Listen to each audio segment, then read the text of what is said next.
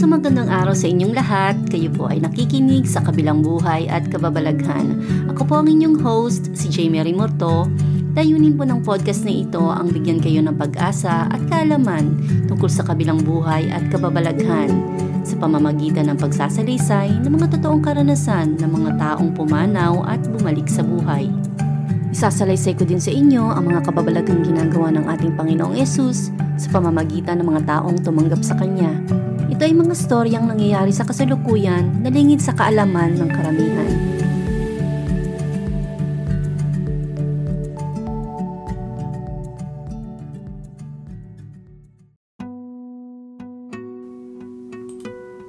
Magandang araw mga kapatid, kayo po ay nakikinig sa ating show na sa kabilang buhay at kababalaghan. Ang storya pong mapapakinggan ninyo ay tungkol sa totoong karanasan ni Jamie. Isang madaling araw ay binisita siya ng isang anghel para iparating sa kanya ang mensahe ng Diyos. Noong gabing ding iyon sa kanyang pagbalik sa pagtulog, nagkaroon siya ng lucid dream sa paglalakbay sa kosmos at pakikipag-usap sa Diyos. Ang kanyang pagpapala ay maiahalin tulad sa karanasan ni Joseph na maaaring kapareho din ng inyong magiging kapalaran. Pakinggan natin ang pagsasalaysay ni Jamie.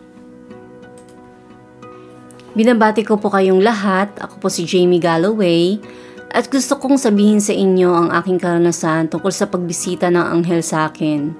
Isang madaling araw ng 2 a.m. Matapos ang pangyayaring ito ay maraming hindi kapanipaniwalang bagay ang nangyari sa buhay ko. Naniniwala ako na marami sa inyo ngayon na nakikinig ang nakaranas din ng hindi pangkaraniwang karanasan.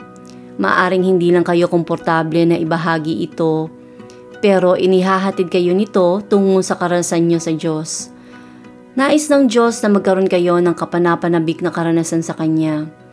Ito ang mga paniwala para magkaroon kayo ng mga hindi kapanipaniwalang storya sa buhay na punong-puno ng banal na spirito, pakikipagsapalaran at mga hindi pangkaraniwang karanasan. Mga 2 a.m. ng madaling araw, anim na taon na ang nakakaraan. Nagising ako dahil sa isang bisita na dumalaw sa akin isang mensahero ng Diyos mula sa langit. Isang anghel. Pumasok ang anghel sa kwarto kung saan ako natutulog. Nagising ako bigla dahil naisip ko na may masamang loob na pumasok sa bahay ko. Pero nung magising ako, napagtanto ko na hindi ito pangkaraniwang tao. Anghel ito. Nakatayo siya at naglalakad sa harapan ko. Hindi ako nakagalaw sa takot pero kasabay nito ay naramdaman ko din ang presensya ng Diyos. Naramdaman ko ang presensya niya sa buong katawan ko sa pamamagitan ng anghel na isinugo niya mula sa langit. Naramdaman ko ang presensya ni Jesus. Habang naglalakad ang anghel papalapit sa akin, sinabi nito, Papahira ng Diyos ang kanyang mga Joseph. Aalisin niya sila sa piitan. Tuturuan niya silang palaguin ang isa sa dalawa at ang dalawa sa apat. At ibinigay niya sa akin ang salita ng Diyos. Matapos niya sabihin ang salitang ito, ay bigla siyang nawala. Nang mawala siya, naramdaman ko pa rin ang presensya ng Panginoong Hesus sa buo kong katawan. Totoo ito. At binago nito ang buhay ko. Hindi pa rin ako makakilos matapos nito dahil sa mga narinig ko. Napakalaki para sa akin ang balitang ito. Hindi ko alam ang gagawin. Bumalik ako sa pagtulog. Na makatulog ako, na naginip ako. Mas mahimbing ang pagkakatulog ko kumpara sa mga naranasan ko noon. Sa panaginip ko, para akong binato sa kosmos. Narinig ko ang boses ng Diyos na kumakausap sa akin. Naramdaman ko ang presensya niya sa buo kong katawan. Habang nasa kosmos ako at nagmamasid sa mga bituin at planeta, narinig ko ang boses ng Panginoon. Sinabi niya sa akin, bubuksan ko ang mga pintuan para sa iyo.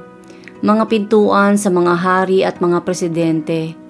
Nagpatuloy siya at marami siyang sinabi na magagandang bagay tungkol sa buhay ko at mga propesiya na gagampanan ko. Matapos nito, hindi ko alam ang gagawin. Parang totoo ang nangyari. Siguro naranasan niyo na rin ang managinip ng ganito parang totoo. Totoong totoo na sa pagising ninyo, ay hindi nyo alam ang kaibahan ng panaginip sa totoong buhay. Yun ang nangyari sa akin. Tatlumpung minuto matapos ko magising, napaupo ako at hindi pa rin makapaniwala. Pinag-iisipan ko ang lahat ng mga nakita ko at narinig. Ang pagdalaw ng anghel na nagbigay sa akin ng mensahe at ang panaginip ko. Malabo pa rin sa akin ang lahat pero alam ko na kinakausap ako ng Diyos. Kailangan ko makita na may layunin siya sa lahat ng ito. Habang pinag-iisipan ko ang mga pangyayari, inisip ko ang mga Joseph. Marami sa inyo ngayon ang katulad ni Joseph sa ngayon. Maaring nakaupo kayo sa piitan ng inyong buhay sa ngayon at inihintay ninyo ang Diyos na bigyan ng kahulugan ng mga ito sa inyo. Ano ang katuturan ng lahat ng ito? Isa sa pagpapahid kay Joseph gaya ng pagkakaalam ninyo ay ang pakikipag-usap ng Diyos sa mga anak niya kung paano sila pagpapalain at pagbiyayamanin para ilipat sa kanila ang biyaya at maimpluwensyang posisyon. Impluensya tungkol sa kayamanan ng mga bansa at bayan. Kalaunan ay nakita ko kung paano unti-unting natupad ang pagpapahid ng Diyos sa buhay ni Joseph. Nagsimula akong magdasal para ibigay ang salita ng Diyos tungkol sa mga Joseph at nagkaroon sila ng tagumpay. Isa sa mga pambihirang tagumpay na nakamta ng iba ay ang pagkakaroon ng biglaang mana. Yung iba ay nagsimula ng negosyo o bumili ng negosyo. May mga ibang nasa daang libo ang kinikita. May ibang bumibili ng negosyo sa halagang $1. May nakausap akong isang lalaki na ipinalangin ko. Nang balikan ko siya, matapos ang isang taon, sinabi niya, may ibinahagi ka sa akin na nagdulot sa akin na makabili ng business na nasa daang libo ang kita at nabili ko lang ito ng $1. Ito ang Joseph anointing na tinatawag. Sabi ko, Diyos ko, naniniwala po ako na ang Joseph anointing ay hindi lamang para sa mga taong ipinagdadasal ko, kung hindi para sa akin din.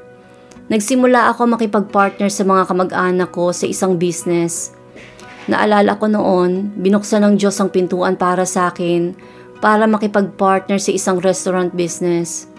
Isa sa mga eksena na hindi ko malilimutan ay ang pagiging malalim ko sa business. Sa weekend, nasa ministry ako, pero sa weekday, nasa restaurant ako. Nasa basement ako noon ng restaurant at gumagawa ng dope dahil pizza business ito. Matapos ang walong oras na paggawa ng dough sa mga kamay ko, sumakit ang likod ko. Hindi sanay ang katawan ko sa ganito. Sabi ko sa Diyos, Panginoon, kailangan ko ng pahinga. Pero gusto ko ding ipaalala sa iyo ang isang bagay. Sinabi mo sa akin na bubuksan mo ang pintuan para sa akin sa mga hari at mga presidente. Andito ako ngayon at gumagawa ng dough sa basement na parang piitan. Pero gaya ni Joseph, dumudulog ako sa iyo tungkol sa panaginip ko. Ang panaginip na ibinigay mo sa akin Panginoon, kausapin mo ako at ipakita mo sa akin. Nagpapasalamat ako sa mga bagay na ipinagkaloob mo sa akin pero, Panginoon, ipakita mo sa akin. Nang sandali ding iyon, pumasok ang bayaw ko at sinabi sa akin, Mukha kang pagod, tara mag-jogging tayo. Itinigil ko ang ginagawa kong pagmamasa ng dough at nagugas ng kamay. Nakita ko ang braso kong namumuti sa harina. Parang hindi ka panipaniwala ang itsura ko, sabi ko sa Diyos. Panginoon, hindi ako makapaniwala na ginagawa ko to. Pero ikaw nagbigay sa akin ng assignment na to. Pero ipinapaalala ko sa iyo na sinabi mo sa akin na maglilingkod ako para sa iyo at bubuksan mo ang pintuan para sa akin sa mga hari at mga presidente. Nagkaroon na ba kayo ng ganoon kataas na propesiya na parang hindi kayang abutin pero ang Diyos lang ang maaaring makagawa? Bumaba kami hanggang St. Louis at bago kami magsimulang mag-jogging, nag-warm up muna kami ng bayaw ko at inilagay ang headphones sa amin. Magpapapresko kami sa isang maganda at malamig na hangin. Gabi na noon at bigla akong sinabi na, Nandito ang presidente! Tanong ng bayaw ko, Anong pinagsasabi mo? Inulit ko. Nandito ang presidente. Para akong nagpropesiya ng biglaan, sabi niya. Katawa-tawa yan. Ano bang pinagsasabi mo? Kaya nagjogging kami ng mga 20 minutes at nang matapos na kami sa pagja-jogging, lumiko kami sa isang kalye na malapit sa park. May nakita kami mga nagtutumpukang tao sa paligid ng isang tao. Tanong ng bayaw ko, Sino yun? Lumingon ako at sinabi, Ang Pangulo! Tumakbo kami papunta sa dating presidente pero habang papalapit kami, may secret service ang nagpakita ng jacket nila na may armas, sabi nila. Huwag kang lalapit, sabi ko. Pasensya na, nagja-jogging ako nang makita ang presidente at gusto ko siya makausap. Sumagot sila, hindi pwede. Pero lumingon sa akin ang dating presidente at pinalapit niya ako sa kanya. Lumapit ako sa kanya at nakipag-shake hands at pinasalamatan siya sa serbisyo na ginagawa niya para sa bansa. Sa sandaling iyon ay naramdaman ko ang espiritu ng Panginoon na nagsasabi sa akin. Binuksan ko na ang pintuan ako lang ang makapagbubukas ng pintuan na hindi pwedeng isara ng kahit sino man. Maaring nasa panahon kayo ng buhay tulad ni Joseph na kasalukuyang nasa piitan at hindi nyo alam kung kailan matutupad ang propesiya para sa inyo. Pero alam ng Diyos at pwede niyang gawin ito sa maraming paraan. Naniniwala ako na marami sa inyo na nakikinig nito ang tumatawag sa Diyos tungkol sa mga panaginip at pangitain na naranasan ninyo at tinatanong ninyo ang Diyos na, Imahinasyon ko lang ba ang lahat ng ito, Panginoon? Pahihintulutan niyo bang mangyari to? Gusto kong sabihin sa inyo na maging sa basement habang nagmamasa ng dough. Pwede tayong kausapin ng Diyos at buksan ang pintuan para sa atin. Gaya ni Gideon habang ginigiik niya ang trigo at nagpakita sa kanya ang anghel mula sa langit. Noong panahon na yon, Inihahanda siya ng Panginoon para maging bayani ng Israel. Iyon din ang ginawa ng Diyos para sa iyo. Manalangin tayo. Ama, ipinapanalangin ko ang lahat ng nakikinig para bigyan mo sila ng kaloob na tulad kay Joseph. Hugutin mo sila sa loob ng piitan at paluguin mo sila. Hinihiling ko ang kaloob at pagbabahagi para sa kanila. Alam ko na may mga anghel kayo na isinugo para pakinggan ang lahat ng mga lumalabas sa kanilang mga bibig para maipatupad ang iyong plano para sa kanilang buhay, na mailabas sa piitan papunta sa mataas na lugar para maglingkod sa mga hari para sa inyong lupa. Nakakausapin nila ang mga hari para ipahayag sa kanila ang mensahe ng Panginoon para sa kanila. Pinagpapala ko kayo sa mga bagay na ito. Tanggapin niyo ito sa pangalan ni Jesus. Habang binibisita kayo ng mga anghel sa gabi ng pagpapropesiya sa inyo at kinakausap kayo Ihanda ninyo ang sarili ninyo. Magsisimula na ang inyong pakikipagsapalaran sa bagong bagay na hindi nyo pa nakikita noon. Ito ang bagong araw, ang oras ng inyong paglaya sa piitan para sa inyong paglago at pagyaman, at para makipag-usap sa mga tao na itinalaga sa inyo ng Diyos para kausapin. Pinagpapala ko kayo sa lahat ng iyon sa pangalan ni Jesus. Ang kasaysayan ni Joseph o ni Jose sa Tagalog ay mababasa sa Genesis 37 to 45. May ikukumpara natin ang piitan sa anumang pagsubok natin sa buhay. Maaaring napalayo kayo sa inyong pamilya, nawalan ng tiwala sa mga tao dahil sa ipinagkalulo kayo o pinagdaksila ng paulit-ulit. Maaring lubog ka sa kahirapan sa buhay ngayon, ano man ang iyong pinagdaanan, lagi mong alalahanin ang karanasan ni Joseph na may magandang plano ang Diyos para sa iyo. Bago po tayo magtapos, babasahin ko po sa inyo ang salitang binitiwan ni Joseph sa mga kapatid niya nang patawarin niya ang mga ito na nasasaad sa Genesis 45, 4-8. Lumapit kayo, sabi ni Jose. Lumapit nga sila at nagpatuloy siya sa pagsasalita. Ako nga si Jose, ang inyong kapatid na ipinagbili niyo sa Ehipto. Ngunit huwag na ninyong ikalungkot ang nangyari Huwag ninyong sisihin ang inyong sarili sa ginawa niyo sa akin. Ang Diyos ang nagpadala sa akin dito upang iligtas ang maraming buhay. Dalawang taon pa lamang ang tagutom, limang taon pa ang darating at walang aanihin sa mga bukirin. Pinauna ako rito ng Diyos upang huwag malipol ang ating lahi. Kaya hindi kayo kundi ang Diyos ang nagpadala sa akin dito. Ginawa niya akong tagapayo ng paraon, tagapangasiwa ng kanyang sambayanan at tagapagpamahala ng buong Ehipto. At dyan po natatapos ang patutuo tungkol sa kadakilaan ng ating Panginoong Diyos. Kung nagustuhan niyo po ang ating episode ngayong biyernes, type glory be to God at kung tinanggap niyo na po si Jesus bilang inyong Panginoon at tagapagligtas, type Amen. Type both kung pareho. At kung gusto niyo din pong maging partner ni Lord sa pagpapalaganap ng gospel sa pamamagitan ng storya ng mga totoong tao na nakaranas ng pagmamahal ni Jesus, i-share niyo lang po sa lahat ng podcast na ito.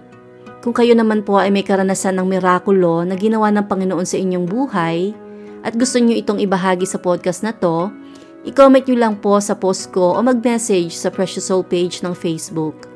Mapapakinggan nyo po ang lahat ng episode ng podcast na to sa Spotify, Anchor, o sa inyong paboritong podcast player sa mga link. I-click nyo lang po ang follow button o i-like ang Precious Soul Facebook page. Sa susunod na biyernes po ay mapapakinggan ninyo ang istorya ng isang kabataang European na itatago natin sa pangalang Monica. Lumaki siya sa isang Christian family na tinilikuran niya sa kanyang kabataan. Nilisan niya din ang kanyang mga magulang para mamuhay sa malaking bayan. Niyakap niya ang buhay na makasalanan sa pamamagitan ng madalas na pagpaparty, paggamit ng droga, pag-inom ng alak, at pakikipagtalik sa mga lalaki na hindi niya lubos na kilala. Isang araw habang nasa party ay may humila sa kanyang lalaki at dinala siya sa isang kwarto na may anim pang lalaki. Sinimulan siyang hubaran ng mga ito na hindi naman niya tinutulan. Namatay siya sa oras na yon at marami ang nangyari. Pakinggan natin ang kabuoang detalye sa buhay ni Monica sa susunod na episode ng Sa Kabilang Buhay at Kababalaghan. Ako po ang inyong host, si Jamie Remorto na nagpapaalam sa inyong lahat at sa pangalan po ni Jesus naway tumanim po sa puso at isip nyo ang mensahe ng podcast na ito dahil hindi natin hawak ang ating buhay. Kapag binawi po ito, siguraduhin po natin na ang pinili natin na makasama ay ang ating Panginoong Jesus. Hanggang sa susunod na linggo, Shalom.